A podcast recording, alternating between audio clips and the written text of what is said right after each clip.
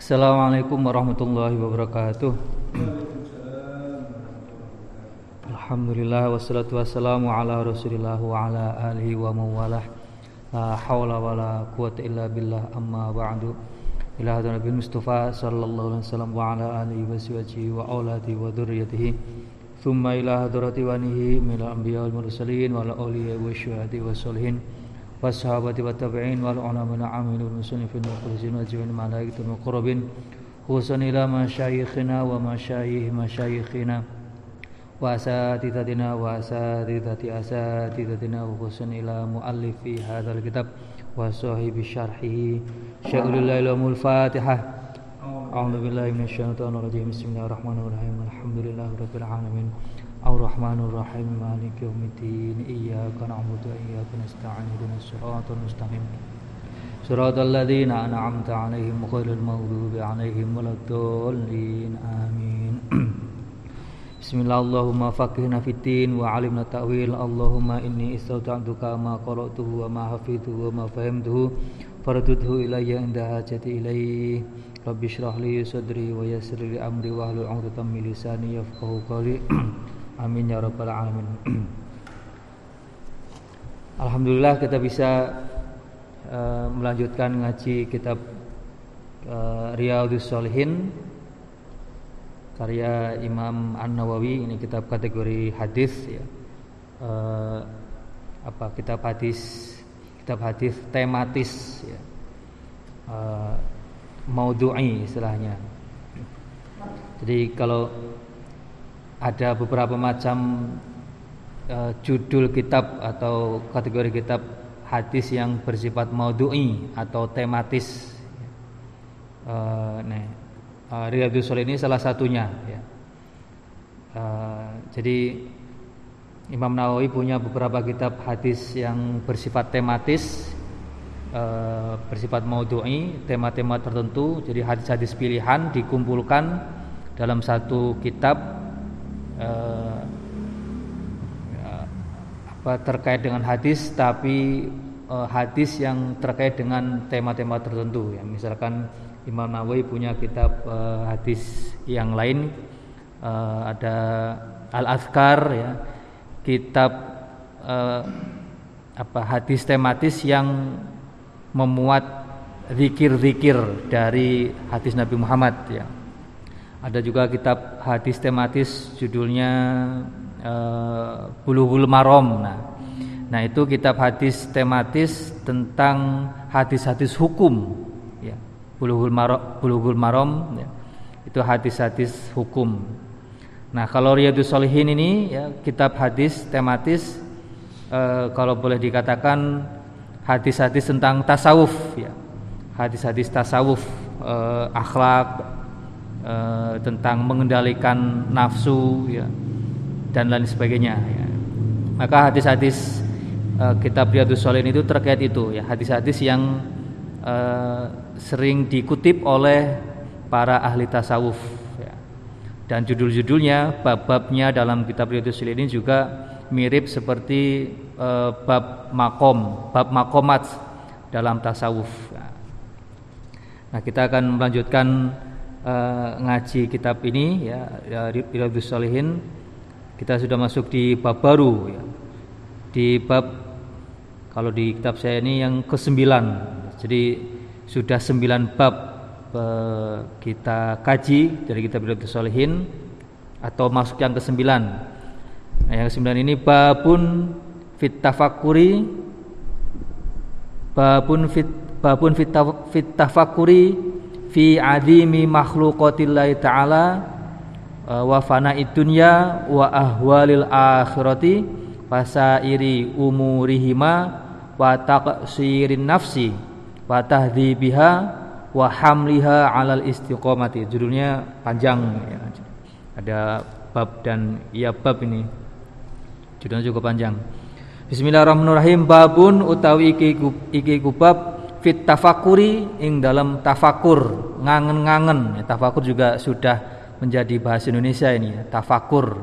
Itu ngangen-ngangen. Ngangen itu apa ya? Mengambil uh, mengambil nasihat atau mengambil hikmah atau menggali hikmah ya. tafakur. Ada tafakur ada tadabur. Nah itu kira-kira satu makna itu ya. Mengambil hikmah mengambil nilai mengambil nasihat ada tadabur alam ya artinya mengambil hikmah mengambil nasihat dari alam nah, tafakur seperti itu tafakur itu ngangen-ngangen bab tentang tafakur fi azimi makhluqatillahi ing dalam agunge piro-piro makhluke Gusti Allah taala maulur sapa Allah. Jadi bab tafakur mentafakuri makhluk-makhluk Allah ya. E, tentang keagungan makhluk-makhluk Allah. Jadi yang ditafakur itu makhluknya Allah, bukan zatnya Allah itu sendiri. Nah, sebab kalau kita mentafakuri makhluknya Allah, itu uh, bisa otomatis kita mentafakuri Allah ya. Kalau mentafakuri zat Allah ya, itu sesuatu yang uh, apa? Uh, lebih detail sebenarnya. Atau misalnya misalkan kalau orangnya nggak pu punya kompetensi keilmuan, ilmuwan syariat ya, kemudian langsung mentafakuri Allah, itu bisa jadi dia akan bingung sendiri ya. Malah mungkin bisa bisa sesat gitu ya. Karena bagaimanapun ya untuk bisa mengetahui zat Allah ya ya harus melalui ilmu yang diajarkan karena zat Allah itu kan sesuatu yang goib sesuatu yang goib itu harus ada perantara uh, untuk mempelajarinya perantara pelajarinya ya Al-Quran dan hadis yang diajarkan oleh Nabi Muhammad gitu nah kalau mentafakuri uh, makhluknya Allah ya itu ya bisa dengan uh, apa namanya inisiatif manusia sendiri dengan kemampuan nalar sendiri gitu ya. Makanya ada orang yang mungkin dia sebenarnya nggak nggak terlalu akrab dengan dengan agama gitu ya. Ya mungkin agama beragama sewajarnya tapi tidak mendalami kitab-kitab tertentu gitu ya. Tapi dia bisa mentafakuri alam ya. Sehingga dengan alam itu dengan mentafakuri alam itu dia bisa berfilosofi. Berfilosofi sehingga dia punya pendekatan tentang Allah itu secara filosofis ya melalui alam tersebut itu ya. Memberi tafakur melalui alam. Nah ini, jadi bab ini eh, kira-kira arahnya ke sana ya. Jadi mentafakuri e, makhluknya Allah ya, untuk menuju pemahaman tentang Allah. Ya. Sebab setiap makhluk pasti ada khalik, ya. Setiap ciptaan pasti ada penciptanya. Kalau kita mentadaburi, mentafakuri makhluk dan ciptaan, itu akan mengarahkan kita mengantar kita pemahaman uh, terhadap uh, kholik dan pencipta yaitu Allah Subhanahu wa taala. Dalam Islam kholik pencipta atau atau kholik itu ya Allah Subhanahu wa taala ya. Nah, dengan kita mempelajari alam, mentafakuri alam, kita akan mengenal Allah. Fi adimi makhluqatillahi taala wa fana dunya lan lan apa fana dunya hancurnya dunia tidak abadi. Fana itu artinya zawal atau halak. Hancurnya dunia artinya tidak abadi gitu. Bahwa dunia ini pasti akan berakhir. Wa ahwalil akhirati nah setelah dunia itu hancur berikutnya wa ahwalil akhirati lan kengerian-kengerian akhirat kengerian-kengerian akhirat ya tentu ini uh, ya di neraka pastinya gitu ya uh, kalau akhirat yang surga ya tentu tidak ngeri malah sebuah kenikmatan. Nah, kita akan men mentafakuri ke sana. Wasa iri umurihima lan sekabehane piro-piro perkarane dunia lan akhirat. Jadi mentafakuri dunia, akhirat dan hal-hal yang terkait dengan dunia dan akhirat. Wa taqsirin nafsi lan nyendeake nafsu awak. Memendekkan nafsu maksudnya itu memendekkan eh, angan-angan. Jadi tidak berpanjang angan tidak terlalu banyak berangan-angan gitu ya. Jadi mengendalikan nafsu agar tidak terlalu banyak berangan-angan. Uh, apa namanya uh, terlalu apa membayangkan. ya. Mengangan-angan yang terkait dengan duniawi sehingga dia karena terlalu banyak berangan-angan dia sampai lupa uh, menjejak kakinya di dunia karena sering sering berpikir yang lebih lebih tinggi lebih panjang dan itu belum tentu bermanfaat sehingga dia melupakan eh, hal-hal uh, yang nyata sebenarnya maka itu harus apa angan-angan yang seperti itu harus dipendekkan biar nggak terlalu uh, panjang. Jadi berangan-angan yang sewajarnya. Biha lan bersihake nafsu, menyucikan jiwa, membersihkan jiwa. Ini kan khas tasawuf ini. Waham lihalan oleh gowone nafsu jiwa alal istiqomati ingatase istiqomah dan membawa jiwa agar bisa beristiqomah terhadap uh, atau dalam ibadah terhadap Allah. Itu judulnya cukup panjang. Jadi bab tentang tafakur, mentafakuri uh, makhluk Allah, juga bab tentang uh, mentafakuri bahwa dunia ini tidak abadi, uh, bahwa setelah dunia ada akhirat yang mungkin uh, bisa ngeri kalau itu neraka atau uh, berupa kenikmatan kalau itu surga. Kemudian juga uh, bab tentang tidak terlalu berpanjang angan, tidak terlalu banyak berangan-angan, ya, apalagi ter terkait urusan duniawi. Kemudian membersihkan jiwa dan mengantarkan jiwa atau mengarahkan jiwa agar atau diri gitu ya bisa bisa istiqomah uh, di jalan Allah, ya, ibadah kepada Allah. Qala wis dawuh sapa Allah Gusti Allah taala mahulur sapa Allah Innama a'idukum biwahidatin antakumu lillahi masna wa furoda summa tatafakkaru Innama a'idu angin pestine nasihati supaya ingsun kum ing sira kabeh biwahidatin kelawan siji ya. Innama a'idukum biwahidatin Aku menasihati kalian dengan satu hal yaitu ini badalnya antakumu yento jumeneng sapa sira kabeh lillahi marang Gusti Allah. Masna hale loro-loro dua-dua wa furoda lan siji-siji. Summa tatafakkaru nuli ngangen-ngangen tafakur sapa sira nah ini eh, apa namanya intinya di summa tatafakkaru. Jadi kita beribadah kepada Allah secara istiqomah ya, baik berkelompok maupun sendiri sendiri kemudian summa tatafakkaru. ya, tafakur e, tadi metafakuri tentang e, selain Allah tentang alam ya. pokoknya selain Allah ya, alam ya diri kita sendiri maupun e, ya kehidupan di sekitar kita nah semua itu bisa menjadi jalan untuk mengenal Allah gitu di sebab dalam ciptaan ada pencipta, pasti ada pencipta. Ya. Dalam makhluk atau di balik makhluk pasti ada sang kholik. Sehingga dengan mentafakuri semua itu kita akan e, mencapai pemahaman terhadap e, pencipta dan sang kholik itu.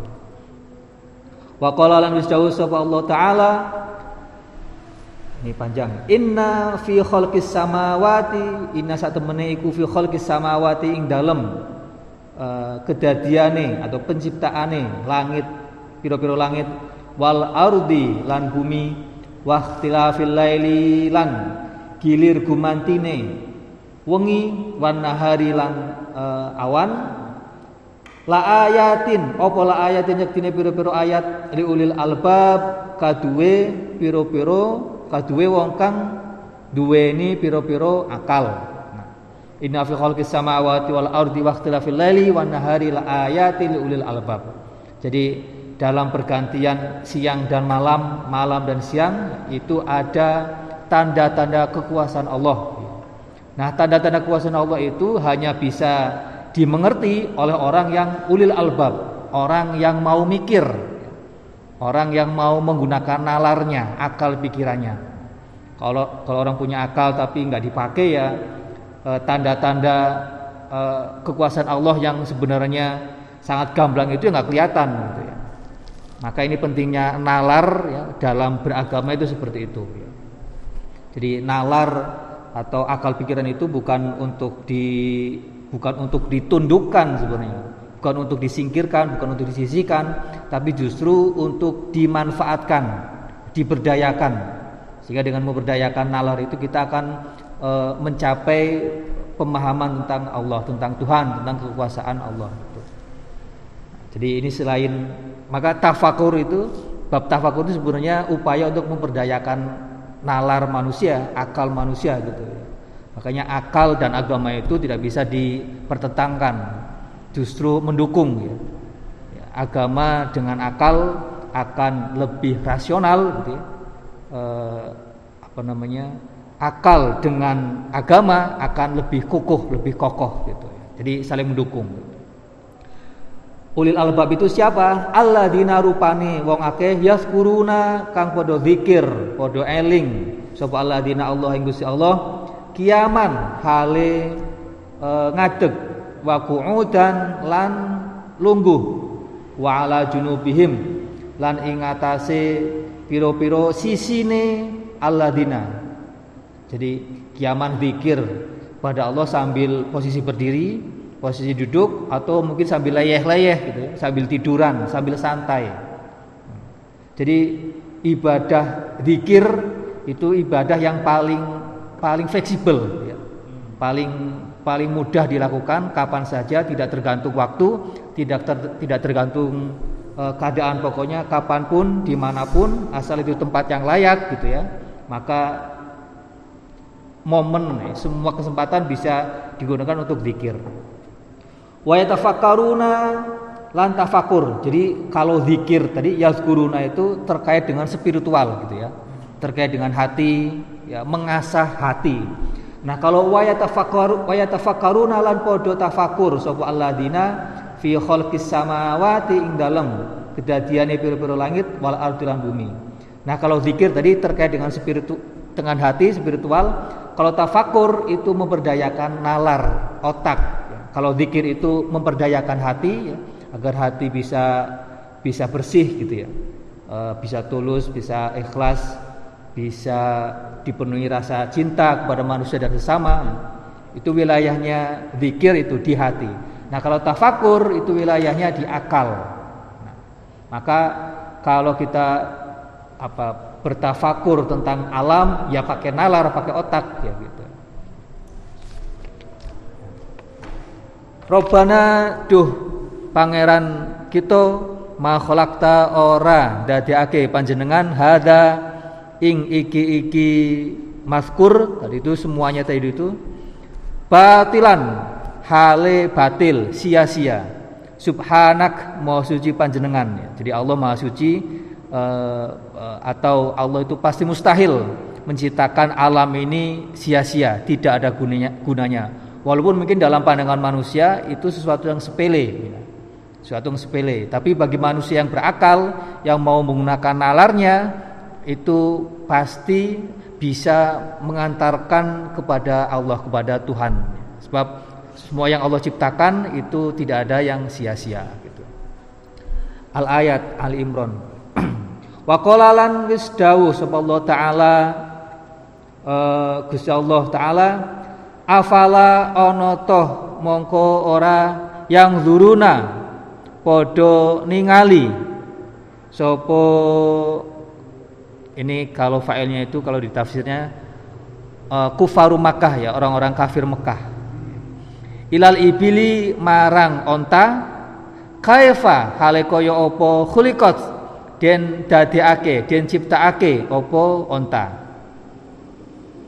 nah afala yang zuruna ilal ibili kaifa khuliqat? Apakah mereka orang-orang e, kafir Mekah itu tidak mau berpikir atau merenungi tentang onta? Ya bagaimana onta itu diciptakan? Nah kalau di zaman Arab pada zaman dulu kan hewan ya terbatas ya. Ada onta ada kuda ada keledai.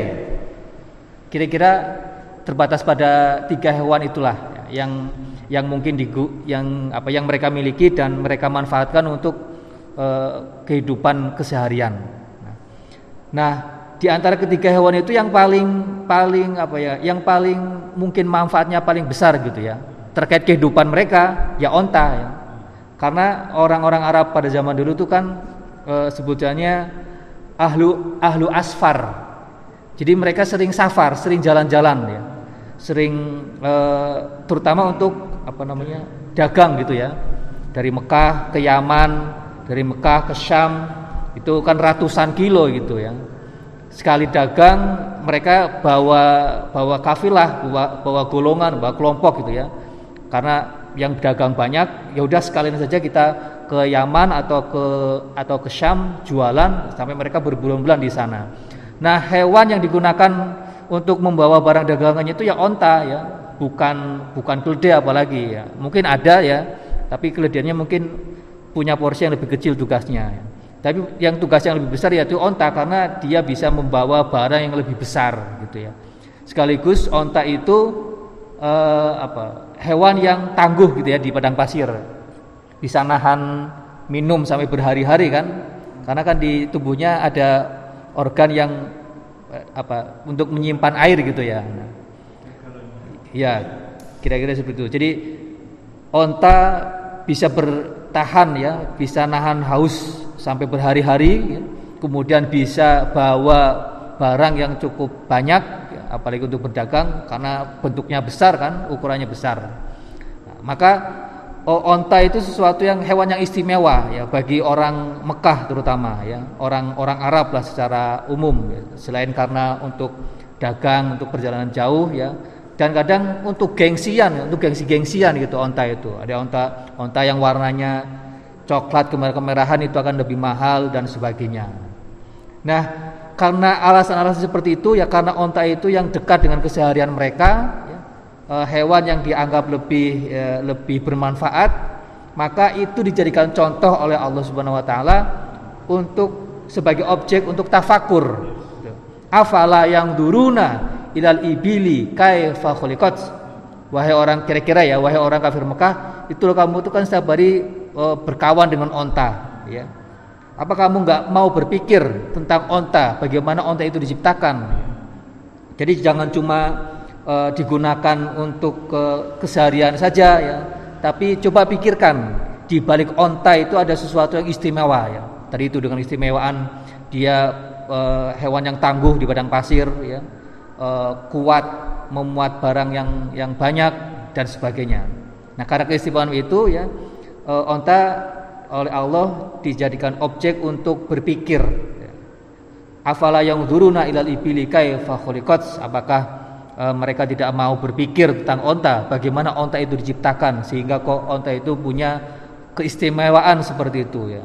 Punya kelebihan seperti itu. Tuh, wa ilas samai lan marang langit.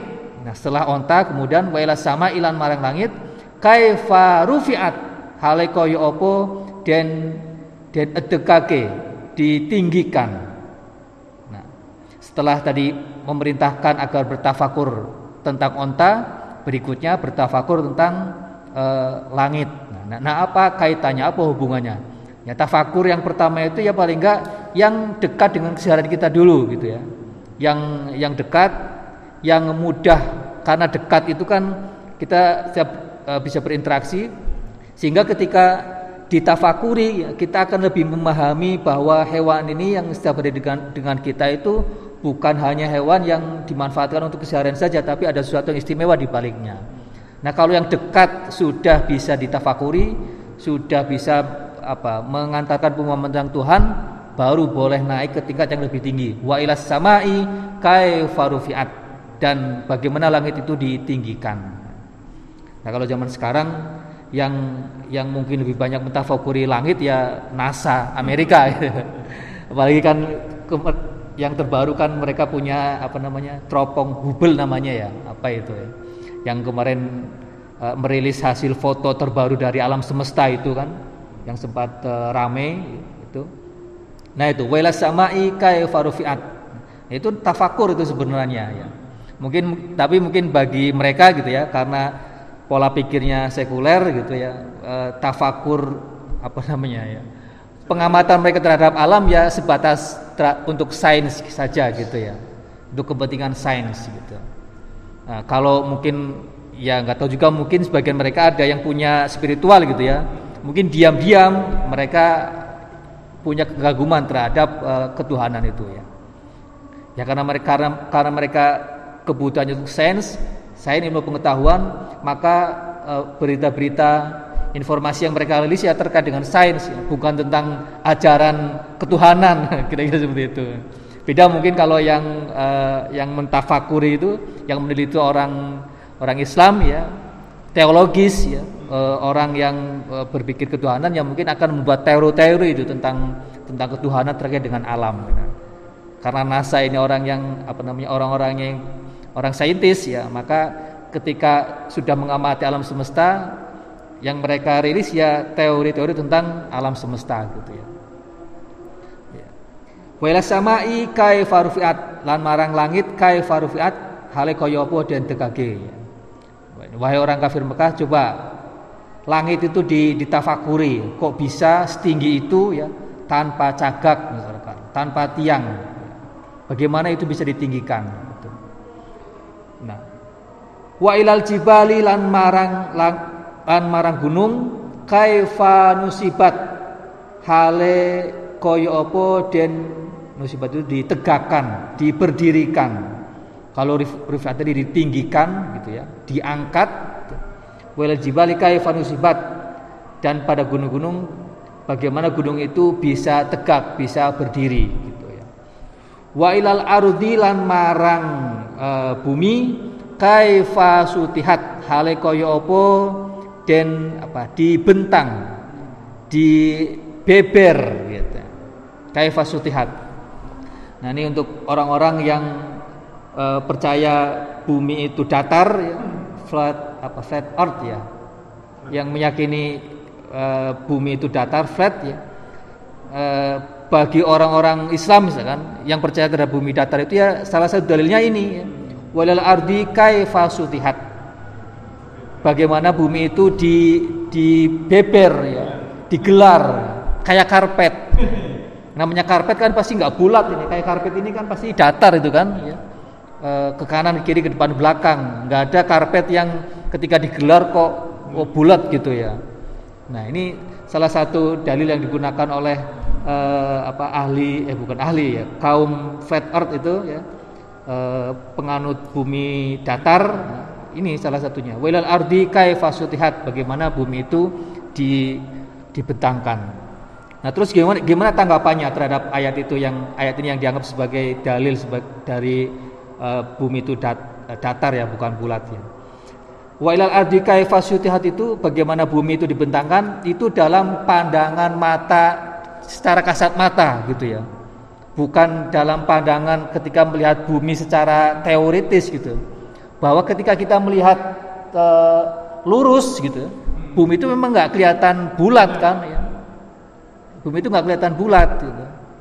Ya bumi itu kelihatannya ya datar karena uh, pandangan manusia terbatas gitu ya ada ujungnya nggak nggak mungkin kemudian kita bisa melihat apa yang ada di bawah kita apa yang di balik eh, bangunan apalagi yang sampai sejauh apa gitu ya karena pandangan manusia itu terbatas ya maka redaksi yang digunakan itu ini wailal ardi kaifasutihat bagaimana bumi itu dibentangkan dibeber. Karena ketika manusia melihat eh, eh di tanah lapang gitu ya yang dilihat oleh mata manusia itu ya bumi itu apa terbeber bentang gitu ya. Datar seolah-olah datar gitu ya. Nah, karena ini apa e, dalam konteks pandangan manusia. Dalam konteks pandangan manusia bahwa dalam pandangan mata manusia ya bumi itu ya datar. Karena memang sebatas itu mata manusia bisa melihat ya. Nah, nah sekarang secara keilmuan kan sudah bisa dibuktikan kan ya. Ketika manusia sudah bisa keluar angkasa gitu ya ya bisa kelihatan bahwa dunia bumi itu ya bulat gitu ya. Itu karena pandangan kita sudah lebih jauh gitu. Pandangan mata kita sudah bisa uh, lebih jauh semakin menjauh ya dari bumi maka akan kelihatan fakta tentang Eh, kebenaran apakah bumi itu bulat atau datar. Kalau kita cuma berada di bumi ya pandangan kita sebatas apa yang kita lihat di bumi gitu ya. Nggak bisa melihat secara keseluruhan gitu.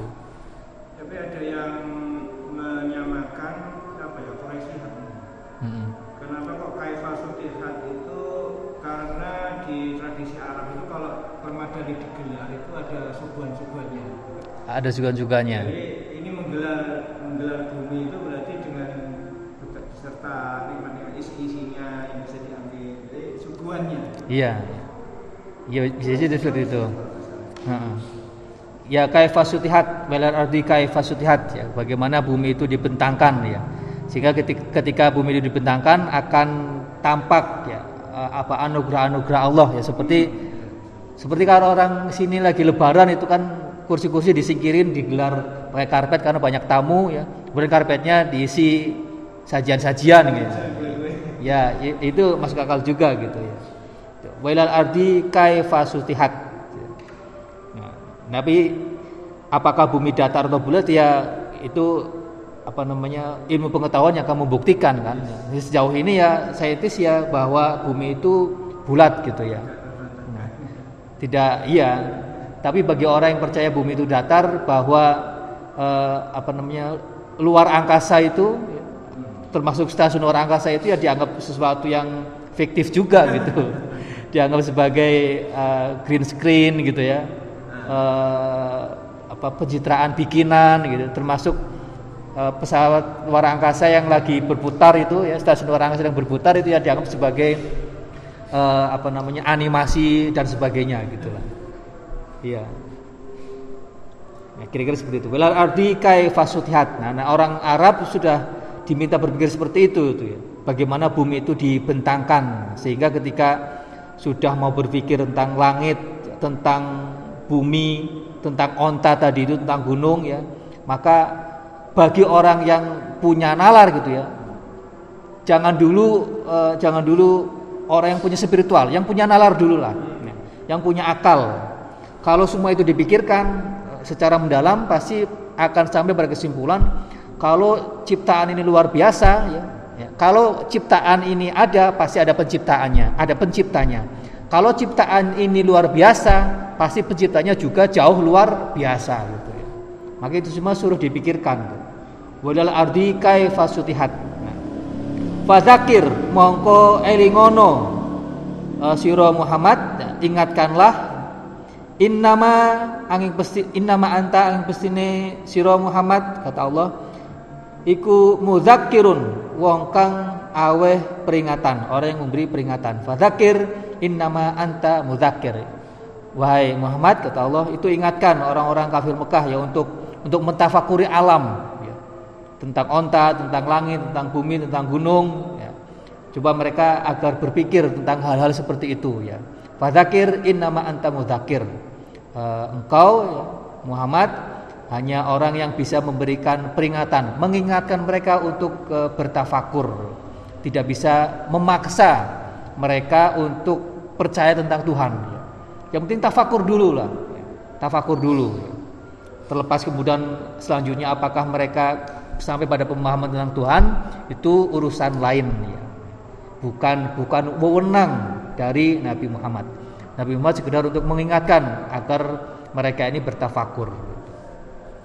Wa qala lan wis dawuh sapa Allah taala Gusti Allah taala afalam yasiru afalam ana toh mongko ora yasiru padha mlaku sapa ahlu Mekah Mekah fil ardi ing dalam bumi fayang duru mongko padha ningali sapa ahlu Mekah kaifakana sampai sini saja. Afalam yasiru fil ardi fayang duru. Nah, apakah mereka ahli Mekah itu orang-orang Mekah penduduk Mekah tidak mau melakukan perjalanan di muka bumi, ya, jalan-jalan sehingga mereka bisa mentafakuri, ya, melihat uh, alam semesta ini. Wal ayatulan utawi biru-biru ayat fi fil babi ing dalam ikibab iku kathiratun akeh. Jadi Tadi ayat yang disebutkan ini cuma sebagian. Ya, Sebagian tentang ayat-ayat yang menganjurkan kita untuk bertafakur uh, terhadap makhluk Allah. Di ayat lain ada Sanurihim ayatina fil afaqi wa fi anfusihim hatta yatabayyana lahum annaul haqq. Jadi uh, kami tampakkan tanda-tanda kebesaran uh, aku kata Allah ya, baik di uh, apa di afak di alam semesta maupun fi anfusim dalam diri manusia. Sehingga kalau mereka mau tafakur terhadap uh, alam semesta dan diri kita sendiri, maka pasti akan sampai pada penjelasan bahwa Allah itu hak hatta yatabayyana hatta yatabayyana lahum annal haq. Kalau mereka mau tafakur alam dan diri sendiri, maka mereka akan tahu bahwa Allah itu hak ya. Makanya kalau dalam tasawuf itu ya, orang yang mau apa namanya? mentafakuri diri sendiri ya, mau mengerti diri sendiri, maka dia akan tahu Tuhan ya. Itu yang terkenal, man arafa nafsahu faqad arafa rabbahu. Itu bukan hadis Nabi itu ya. Itu uh, ungkapan yang populer di kalangan tasawuf itu. Man arafa nafsahu faqad arafa rabbahu. Orang yang tahu dirinya niscaya dia akan tahu Tuhannya. Orang yang tahu hakikat dirinya pasti akan tahu Tuhannya. Apalagi kalau dia sudah tahu alam ya, mau mentafakuri, mau meneliti tentang alam, niscaya itu akan sampai pada pemahaman tentang Tuhan. Ya. Sebab tadi setiap ciptaan pasti ada penciptanya, ya. setiap uh, makhluk pasti ada kholik. Nah dalam Islam pencipta dan kholik itu ya cuma Allah Subhanahu Wa Taala. Wa minal ahadithi lan saking biro-biro hadis Wa minal ahadithi lan iku setengah saking biro-biro hadis dalil-dalil hadis tadi itu dari Al-Qur'an tentang tafakur al hadisu utawi hadis asabiku kang dingin. Nah, dalil hadisnya itu hadis yang disebutkan sebelumnya. Al qayisu mandana nafsahu. Al qayisu utawi wong kang cerdas, wong kang pinter iku man wong dana kang kang ngasorake sapa man nafsahu ing awak dhewe al qaisu mandana nafsahu orang yang cerdas adalah orang yang mampu mengendalikan nafsunya orang yang mampu mengendalikan dirinya ya. jadi kenapa kok bukan orang yang kuat namanya ya al qawi tapi orang yang cerdas Kenapa yang yang dikaitkan itu cerdas? Cerdas itu kan e, kemampuan nalar otak gitu ya.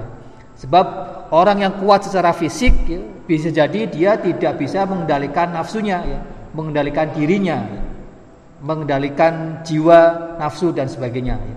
Karena jiwa, nafsu itu bukan sesuatu yang e, apa namanya konkret ya, sesuatu yang abstrak, maka kekuatan untuk me, untuk mengendalikannya ya uh, sesuatu yang uh, abstrak juga ya, yaitu kecerdasan.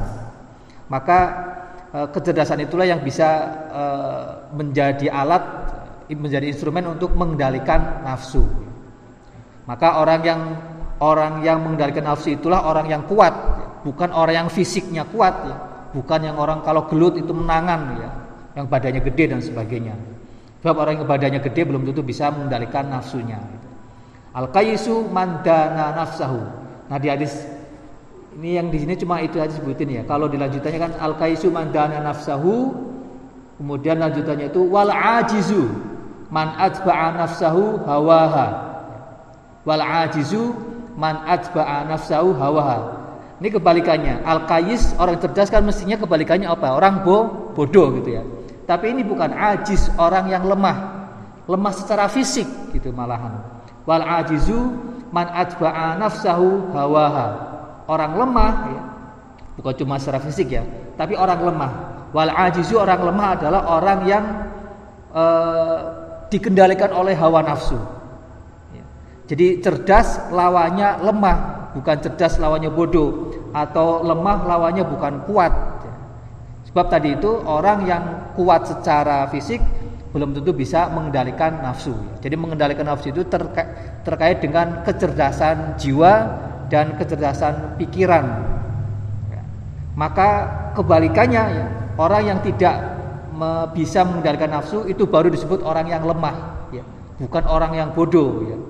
Siapa orang mungkin orang yang bodoh secara secara nalar gitu ya, ya nggak terlalu cerdas, bisa jadi dia mampu ya e, mengendalikan e, jiwanya gitu ya mengendalikan nafsunya gitu wal ajizu man ajba'a nafsahu hawaha orang lemah adalah orang yang tadi itu yang dikendalikan nafsunya. Orang yang mengikutkan e, mengikuti hawa nafsu gitu. Itu namanya orang lemah bukan orang bodoh gitu ya. Wal ajizu man ajba'a nafsahu hawaha. Sudah ini. Wallahu bisawab. Wassalamualaikum warahmatullahi wabarakatuh. Waalaikumsalam Hadisnya cuma satu.